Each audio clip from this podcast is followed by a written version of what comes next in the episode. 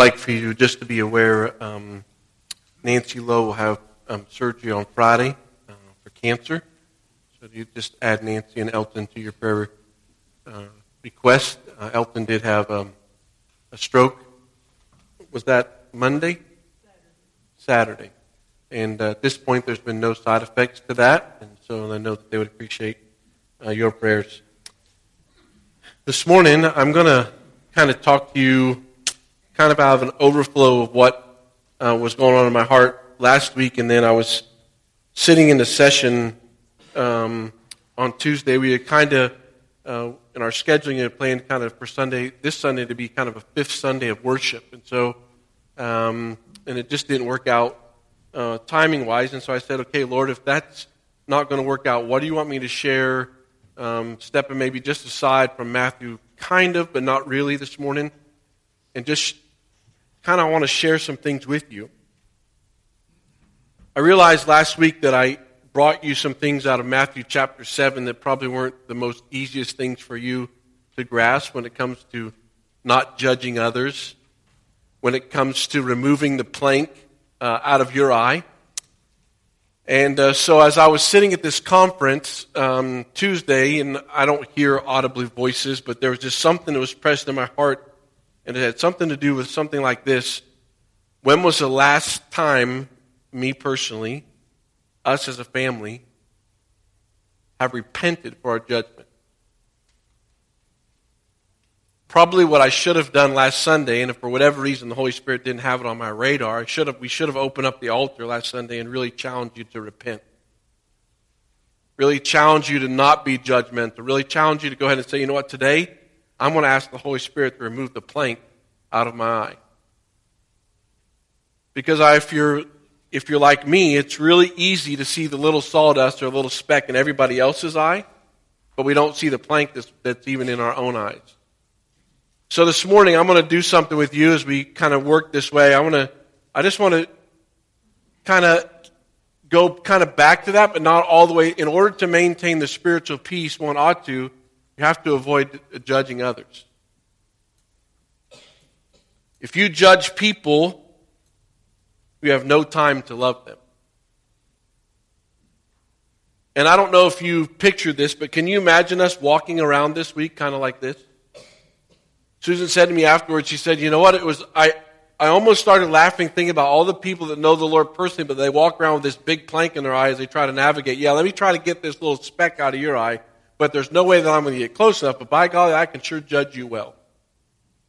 I can really see what's going on in your life. And so this morning, as we've gathered around the Word of God, and I want to just kind of start um, with Psalm uh, 51. So if you have your Bible, go with me to Psalm 51. And I realized I'm not going to use all that I used last week, but as I was thinking about this morning and thinking about just encouraging us to look at the whole concept of repentance,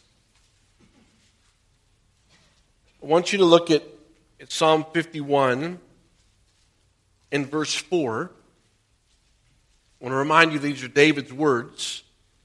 But when was the last time your heavenly Father heard you say these words? Against you, you only have I sinned and done what is evil in your sight, so that you are proved right when you speak and justify, justified when you judge. I realize this morning as we come to our time together and I, and I throw up this word repentance. Most of us, when we think about repentance, probably haven't really thought a whole lot about repentance, except when the day that we said, you know what, I need a Savior. The day that I recognized that I was a sinner. And not just recognize that I was a sinner, then you made a decision in that process. You said, you know what, I believe. Believe what? that Jesus' death on the cross was the only payment that will fulfill your sin debt totally. And then later on, if you go along in life, you'll confess that. People will hear you say Jesus. People will hear you say, Yeah, I believe in Jesus. I've accepted forgiveness of my sin. But what's interesting is, if you really think about repentance, you probably haven't thought about that word until the, that when it was, whenever it was. We haven't spent a whole lot of time thinking about that word. You know, I thought about it. I think when I think repentance, I think about Whirlybirds, First Missionary Church, Paul Patton. And so as I'm sitting at this conference, like the Holy Spirit said, wait a second. Yeah, you have a personal relationship with Jesus, and if you've if you've never admit, believe, and confess, if you've never said, you know what, I admit that I'm a sinner, I realize that most of you in here do not like to admit anything that you've ever done wrong, okay? But you need to grow up and say, you know what, I am wrong, and I need to admit that I'm a sinner, because history proves that somebody was willing to die on a cross for your sins. Not for a lie, not for a myth, but for your sins. But three days later, he rose again. Do you believe that? You accepted that? Have you received that? I ask you another question. Psalm 51 4. When was the last time God heard you say, I have sinned against you? When was the last time that you as an individual, and I, as we shared last week, I don't want you to think about anybody else but yourself. Okay? When was the last time God, the creator of heaven and earth, heard these words from your mouth? I've sinned against you. God, I walked contrary to Scripture. God, I was just living to satisfy myself. God, I was just living for my preference. So, this morning, as you're sitting here, can you remember the last time you came to Him and said, You know what, Father? I need to repent. Because my actions were in direct disobedience to the Word of God. I chose the things of this world instead of the truth of Scripture. In saying that, it's interesting as you think about Matthew and kind of where we've been, and you think about repentance, that was really Jesus' message. He didn't go around promising people things. He didn't go around and say, hey, if you want to have eternal life, just, just show up at church. And I, I'm not asking you to work. I realize at times there's times where repentance is a work. I'm not talking about that in salvation, okay? Salvation is by faith through grace alone Jesus, nothing more, nothing less, okay? I, understand, I got that, and I want you to understand that. I'm not saying to you, oh, if I work, I get eternal life. No, no. Ephesians chapter 2 is very clear. For by grace you've been saved through faith. It's not of yourself, it's a gift. So if you've accepted the gift, when was the last time you went back to the gift giver and said, you know what? I'm wrong. When was the last time you went back to the gift giver and remind yourself that you're fearfully and wonderfully made and He has a job for you, go do the job. In His strength and in His power, go do the job. So if you just go back with me to Matthew chapter 3, and we'll kind of run through this. I just want you to just, just remind you. I won't go into a lot of de- detail, but Matthew chapter 3, pick it up in verse 1.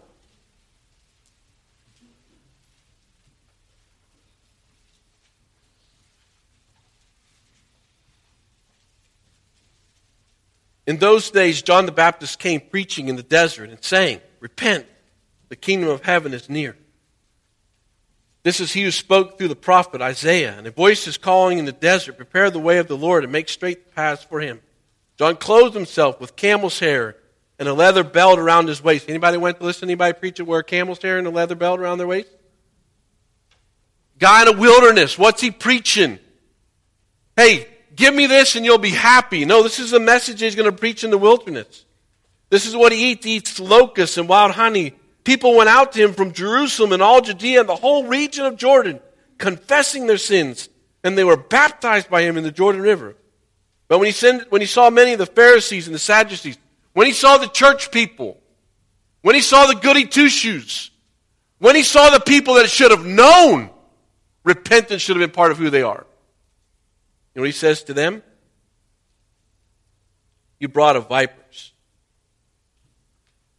who warned you to flee from the coming wrath. Produce fruit in keeping with repentance. Do not think you can say to yourselves, We have Abraham as our father. I tell you that out of these stones, God can raise up the children of Abraham. Repentance. What's interesting? The decision that you made, whenever that decision was, to say yes to Jesus and repent, to say, I'm going to accept this free gift, that should be producing fruit in our lives today. See, that wasn't just something that I did when I was a whirlybird and then I, I just go about my life. No. That repentance and my repentance today and my repentance tomorrow should lead to fruit in my life. I should look differently. There should be some actions that are different. There should be some words that should be different. There shouldn't be so often that you see the plank in my, in my own self. It should be less and less about my preferences, my opinions, about my pride, about our pride. He also says something in Matthew chapter 4 and verse 17, Jesus' words. Coming out of the temptation, from that time on, Jesus began to preach, Repent, for the kingdom is near. It was his message, part of it. And then in Matthew chapter 7, which we talked about last week, and you can go over to Matthew chapter 7, in the very beginning of Matthew chapter 7, his words to us do not judge, or you will be judged. Don't be the one walking around with the plank in your own eye. Incredible word picture. Don't do it. But it comes natural, right? Is that true? It comes natural for all of us sitting in this room to point the finger somewhere else rather than coming back to ourselves. It's natural.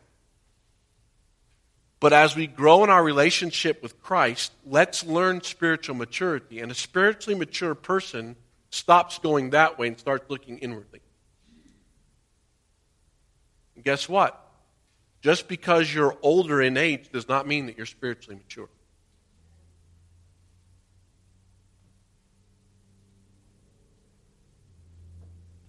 So this cuts across age barrier now. This is this flat out spiritual growth. If you're judging people, you're wrong. Now I realize this morning, I mean, if this is it's not the slide I want next, but I'm not saying to you that if somebody's involved in sin that we don't approach them. Okay? I'm not saying that. That's not what we're talking about. What we're talking about is your preference for somebody else. That's sin. When you judge somebody else, I'm not talking about when you read in Galatians chapter 1 where somebody's caught in sin and we move towards people and say, hey, you're caught in sin. Let's rally some people around this individual and bring them back to church. Bring them back to the cross. Walk with them until they say, you know what? I understand. I'm caught in sin. I want to be free. Who's going to set them free? Jesus. Take your Bible and go to James. This is where this kind of gets convicting. And all of you are going to pretty much know what I'm going to say, but it's really interesting when we've been asked to remove the plank out of our own eye, when we've been told not to judge, now we know biblical truth, okay? So now you go to James chapter 1 and look at verse 19. My dear brothers, take note of this. Everyone should be quick to listen, slow to speak, and slow to become angry. So, have you heard the truth? Matthew chapter 7. Be quick to listen. This is why God gave you two ears and one mouth. Okay? Quick to listen. What does it say? Do not judge. Don't do it. Do not set yourself in the place of authority of God. It's not yours. You didn't create me. I didn't create you. You didn't create your spouse. You didn't create your neighbors. You didn't create your grandchildren. So don't judge. Again, I'm not saying to you, if your grandchildren are at your house, I'm not saying to you, don't correct them. If you, and maybe these words need to be for you as grandparents. Some of you, us, I'm not a grandparent, but I know what my daughter's going to say to me, or my son was going to say to me. You need to tell them no. No, that's not my responsibility. That's your responsibility. But at times, I was, we were talking to somebody at the airport the other day, and the, this lady was watching somebody else's kid, and she was the bad guy. And the little one didn't like her. And we're like, well, what, what happened? Well, I told him no. I'm not saying don't correct your grandchild. I'm not telling you, not saying don't tell people no. Don't, don't hear that this morning. Be quick to hear that Matthew chapter 7 says to you, do not judge. Quick to listen, slow to speak, slow to become angry. Now drop down to verse 22. Do not merely listen to the word and so what? Deceive yourselves, but be doers of the word. Whoa. I kind of just like you just read Matthew chapter 7 and just say, you know what, don't judge. But you know what's really, what we're saying is, obedience is easy if you know how to listen. John 14, verse 15. If you love me, you'll keep my commandments. If you love him, you'll keep his commandments.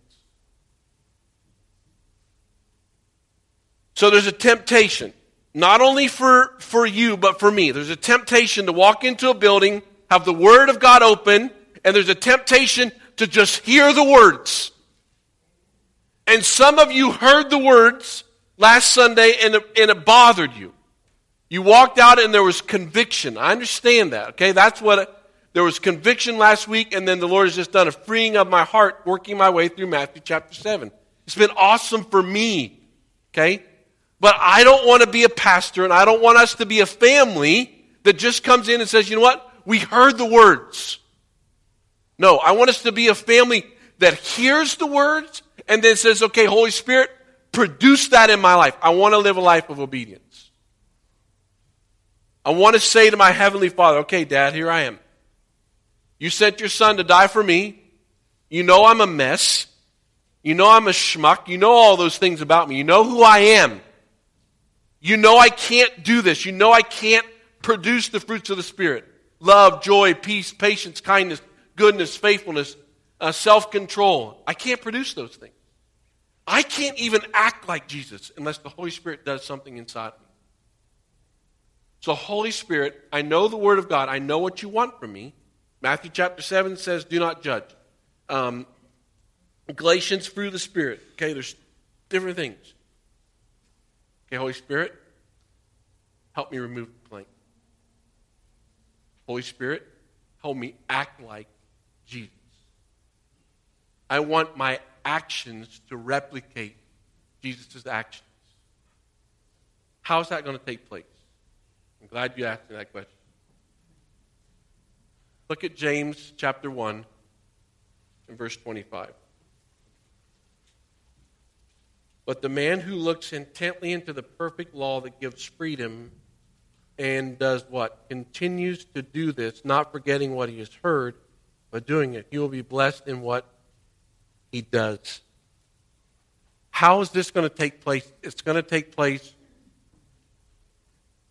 if you and I intently look at the Word of God. This is going to have to be more than a five minute thing before you walk out the door of your house.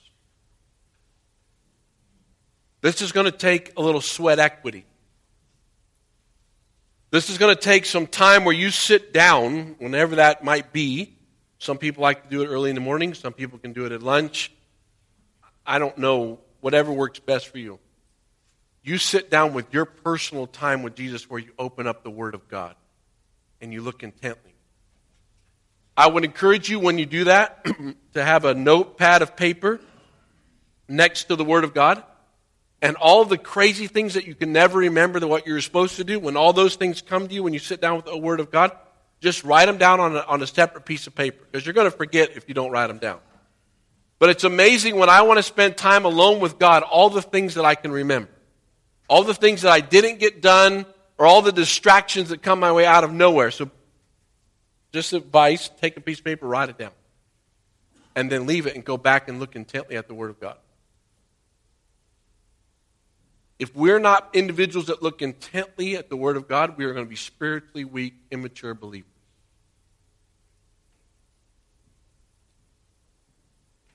And I don't know about you, but somebody that was willing to give his life for me, when I see him face to face, I want to say, okay, look, I put in some energy and effort into this.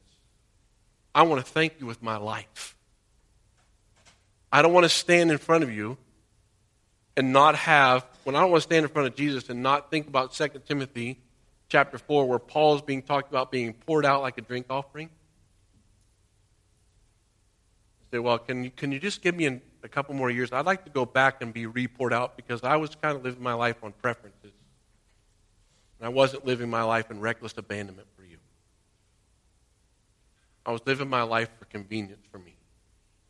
I don't want to do that. So now, as I have time on this earth, you've been given a gift today. God ordained this day for you, Psalm 139. It's your day. You'll never have it again. Use this day. Sorry, something's going on with my computer. Okay, here we go. Use this day to look intently into the Word of God so that your life demonstrates it by its action. So I'm going to ask you today, again, when was the last time you repented? When was the last time, Psalm 51, verse 4, those words came out of your mouth to your Heavenly Father? Now, also, I want to say something next because I realize over the years, people have said words to you. And so, over years, there could be some of us sitting in this room that we still allow words that were said to us five years, 10 years, 15 years, 20 years, 25 years ago still affect us today. And I realized this morning as I look, think through the Word of God, I think about Proverbs chapter 8 and verse, you know, 21. So, or 18. So take your Bible, go to Proverbs 18, 21.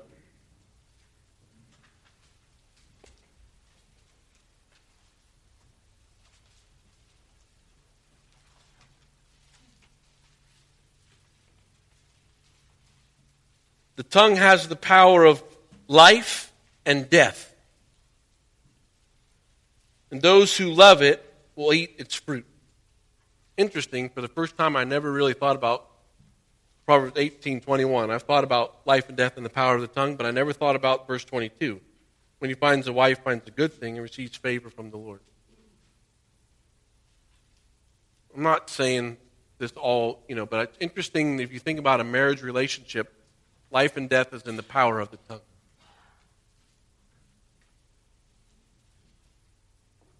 But also, in saying that, some of you or some of us have been cut by people's tongues over the years.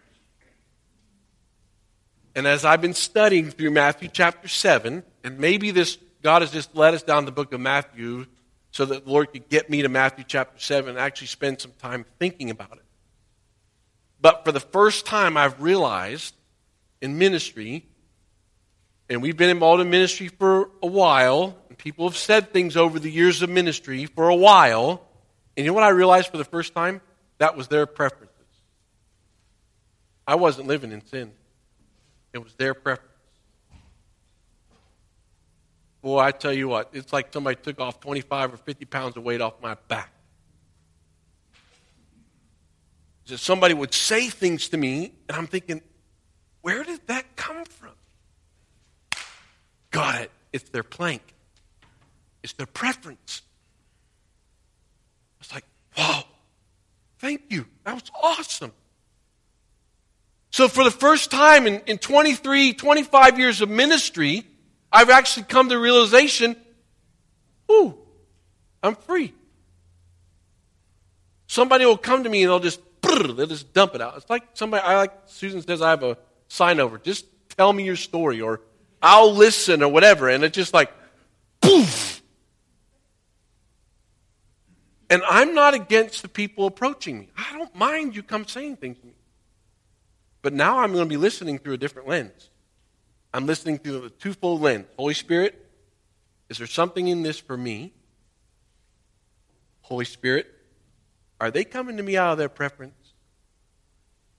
Because if they come out to me out of my preference, I don't have to do anything. I'm free.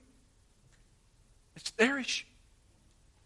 Now, I'm obviously not going to go back to them and say, you know, I really appreciate you coming to me in my preference, in your preference. So, by the way, pull the plank out of your eye because I don't want to listen to your preference anymore. Yeah, I'm not going to do that. But it's like, yes, I get it. And so, as you think about words, we need to use our words carefully. James chapter 3. Go back to James chapter 3.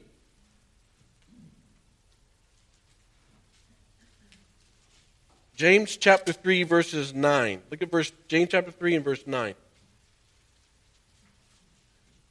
James chapter 3 talks about taming the tongue. It's not possible. He talks about the ship and just having that little rudder moves this whole big ship.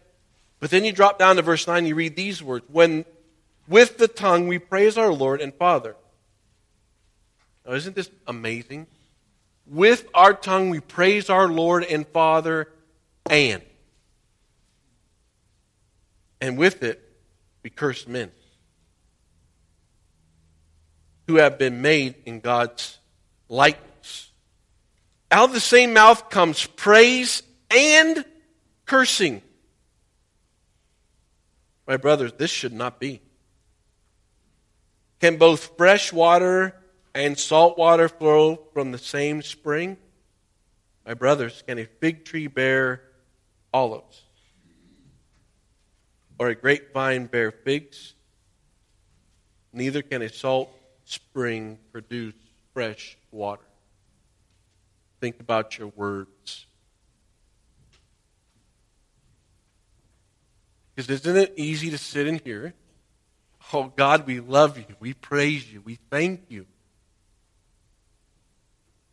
And then if you go out there, why'd they park so close to? Isn't it my turn to go next? Why did those people get sit? We were here before they were. Why are they sitting down before us? How'd they get their food before us? Will they ever bring me this bill? I mean, this is crazy. This is like the worst service we've ever received. But we just sat in church saying, God, we love you. And so this morning, maybe it's just, we just need to pause and say, okay, Lord, maybe we've got some sin issues. I'm sure nobody else has this issue other than me. But most of us, time we don't stop and say, okay, Lord, I, I've got a sin issue.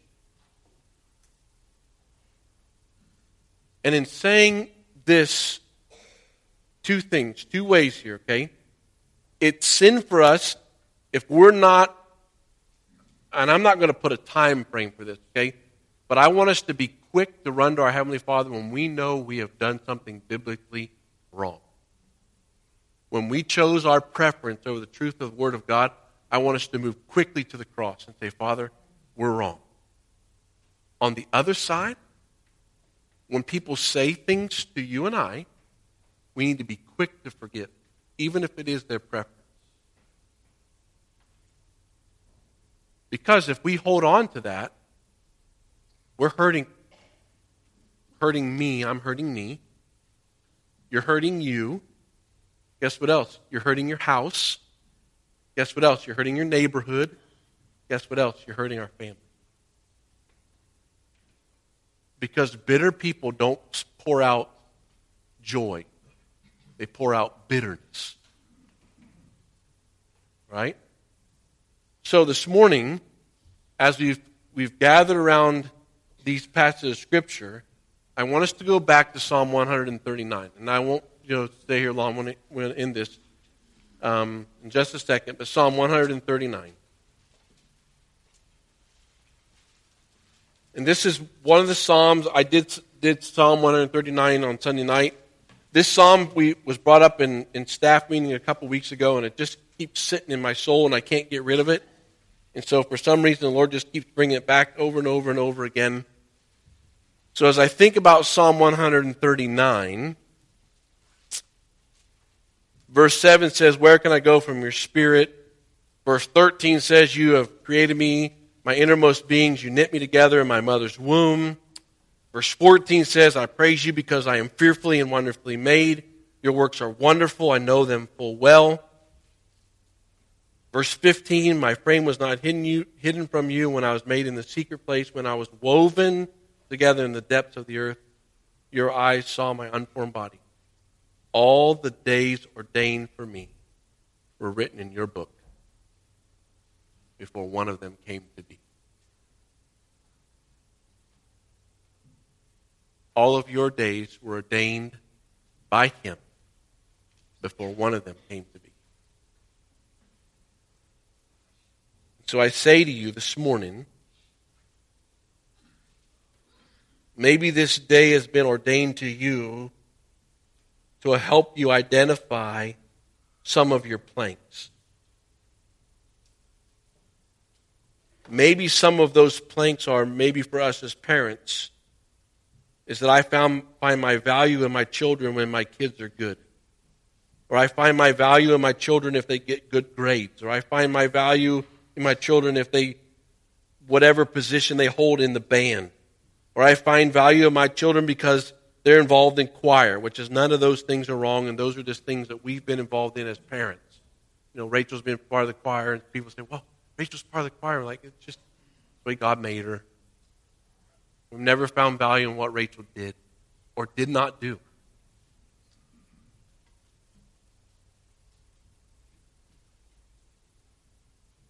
Just thinking about as, us as dads, and I'm really aware of percentages, but I'm not saying percentages are always true. But as I've been reading some more, doing more research, I found this statistic. And this was by a, a churchmilitant.com is the website that I was looking at. They were saying to me in this website that 64% of men that call themselves Christians are involved in pornography. So I was just thinking about that. How, as a dad, if I'm involved in pornography, how then can I even correct my children's anger when I've got this huge plank sticking out of my eye? How can I come alongside my son and say, you know what, son? You just got a bad attitude. I can't get close enough because there's this stuff that's just right in my own world. 64%. And if you do that in, a, in like a an 18 to, to like 35 year old bracket, the percentage goes higher. In that bracket, it's higher. And I'm not saying that, that that's anybody in this building, but I just thought that's an interesting statistic. Be aware, just think about it. But really, what the Holy Spirit jumped out of the page to me is how can I, as a dad, correct my children if I'm still mad at my whatever happened 25 years ago? If I'm still angry at what somebody said five years. How can we be a grandpa that comes along our grandchildren and say, hey, let me show you this incredible Bible verse? When we just hollered at them for something that really didn't matter.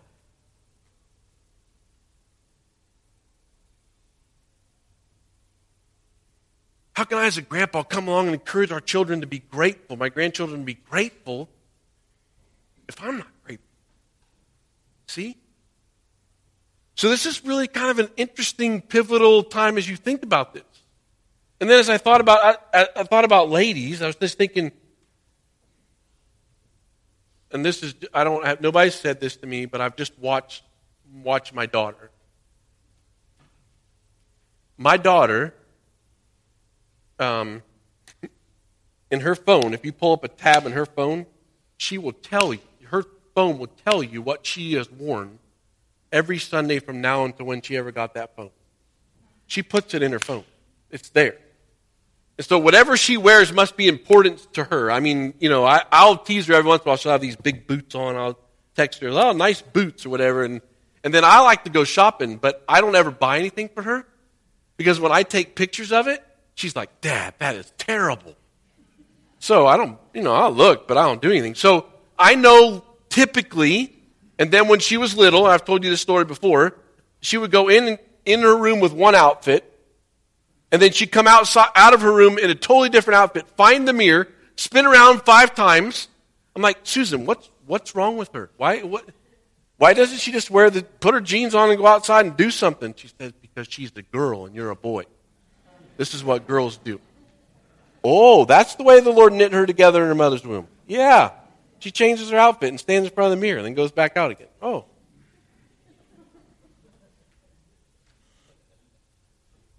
What I find is the tendency for ladies to put something on and say, okay, now I am fearfully and wonderfully. Or they'll walk around and say, Did you see what so and so wore? It didn't even match. Oh, it's too short. Or those are weird. Those were not their colors. You know, that's not their color. And these are just silly things. What I'm saying to you is, it's time for us to repent. It's time for us to challenge our teenagers. And I was, you know, I'm so musically illiterate of whatever's out there. And, you know, so I'm sitting in the parking lot in, in in Roanoke, Virginia, and I said, okay, tell me the top five songs on, you know, and so I, I type it into my phone, and th- there are people I've never even heard of before. And so I can only read so much of the lyrics, and then I just have to say, okay, look, this is, I can't do this anymore. But that's what our kids are listening to. And it's time to challenge our kids. You say, you know what? That's not true. That's a lie.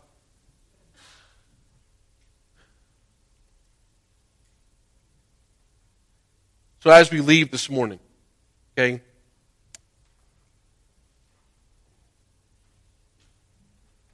a couple weeks ago, I went to visit this guy in the hospital. His name's Stan Scuno. Sunday afternoon, I had the privilege to do a service. Stan said to me, he said, You know, I really enjoy church. He said, I think you need to open the altar some more. Well, what if nobody comes? What if this or what if that? So, what I want to do this morning, and I would like to do this for the weeks and months and years that lie ahead of us, I would like to make the most important place of our facility available to you. Not judgmental, though. So, if you're here, I'm not thinking the worst of you.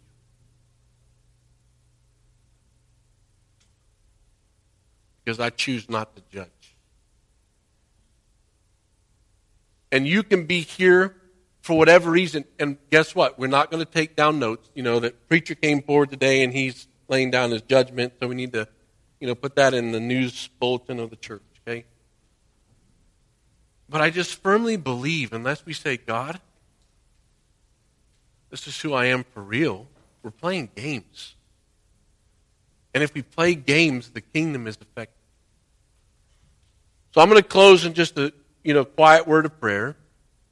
Nancy's going to put some music on. And I'm just going to ask you to leave quietly this morning. Okay? But whatever the Holy Spirit's doing in your heart, I'm going to say to you, the altar is available. And if you want somebody to pray with you, we can have some of the men be around and pray with you. If there's some of the ladies, if there's a lady here, I'm not going to come to you, but I'd rather have another lady within our church come and pray with you. Okay? Whatever's going on, or if you just want to pray just because you're praying, fine. Okay? Or if you just want to put your hand on somebody and just quiet pray behind them, that's fine. Okay? No longer will we as a family be judgmental of anyone that's down front. It's over. And no longer will we find value as a church of who does come and who does not come. Okay? I can't make you do anything, but I can hinder whatever the Holy Spirit's doing in you by not having enough courage to open up the altar. And so when I was at this conference, be strong, know the truth of the Word of God, be courageous, open the altar. Trust God, trust God for things by faith. That's courageous. Cry out to God and say, God, change our young people. You do it. We don't have a program to fix young people, but we have a cross. We don't have a program to fix your marriage, but we have a cross. So this morning, if you would just play it quietly, and then I'm going to pray just briefly, and then if you'd like to come and pray, uh, please uh, join us. Father, thank you for this opportunity that we can gather as a family and how you've molded and shaped us over the years. So, Father, we want to make the altar open to you and not come in fear or not come in judgment, but just say, you know what, Lord, it's time for us to pray. It's time for us to cry out to you. So if you'd like to do that this morning, I say to you, the altar's open. I would just ask the rest of you just to sit quietly for just a few minutes, and then you're welcome to stand and leave the building uh, to go about wherever you need to do. But as Nancy plays the music, and as we dismiss our time together, our altar is open for those of you who would like to come and pray. Father, thank you for allowing us to be together as a family today. Thank you for allowing us to pray. Thank you for giving us an altar. So, Holy Spirit, we need your help now. In your name I pray.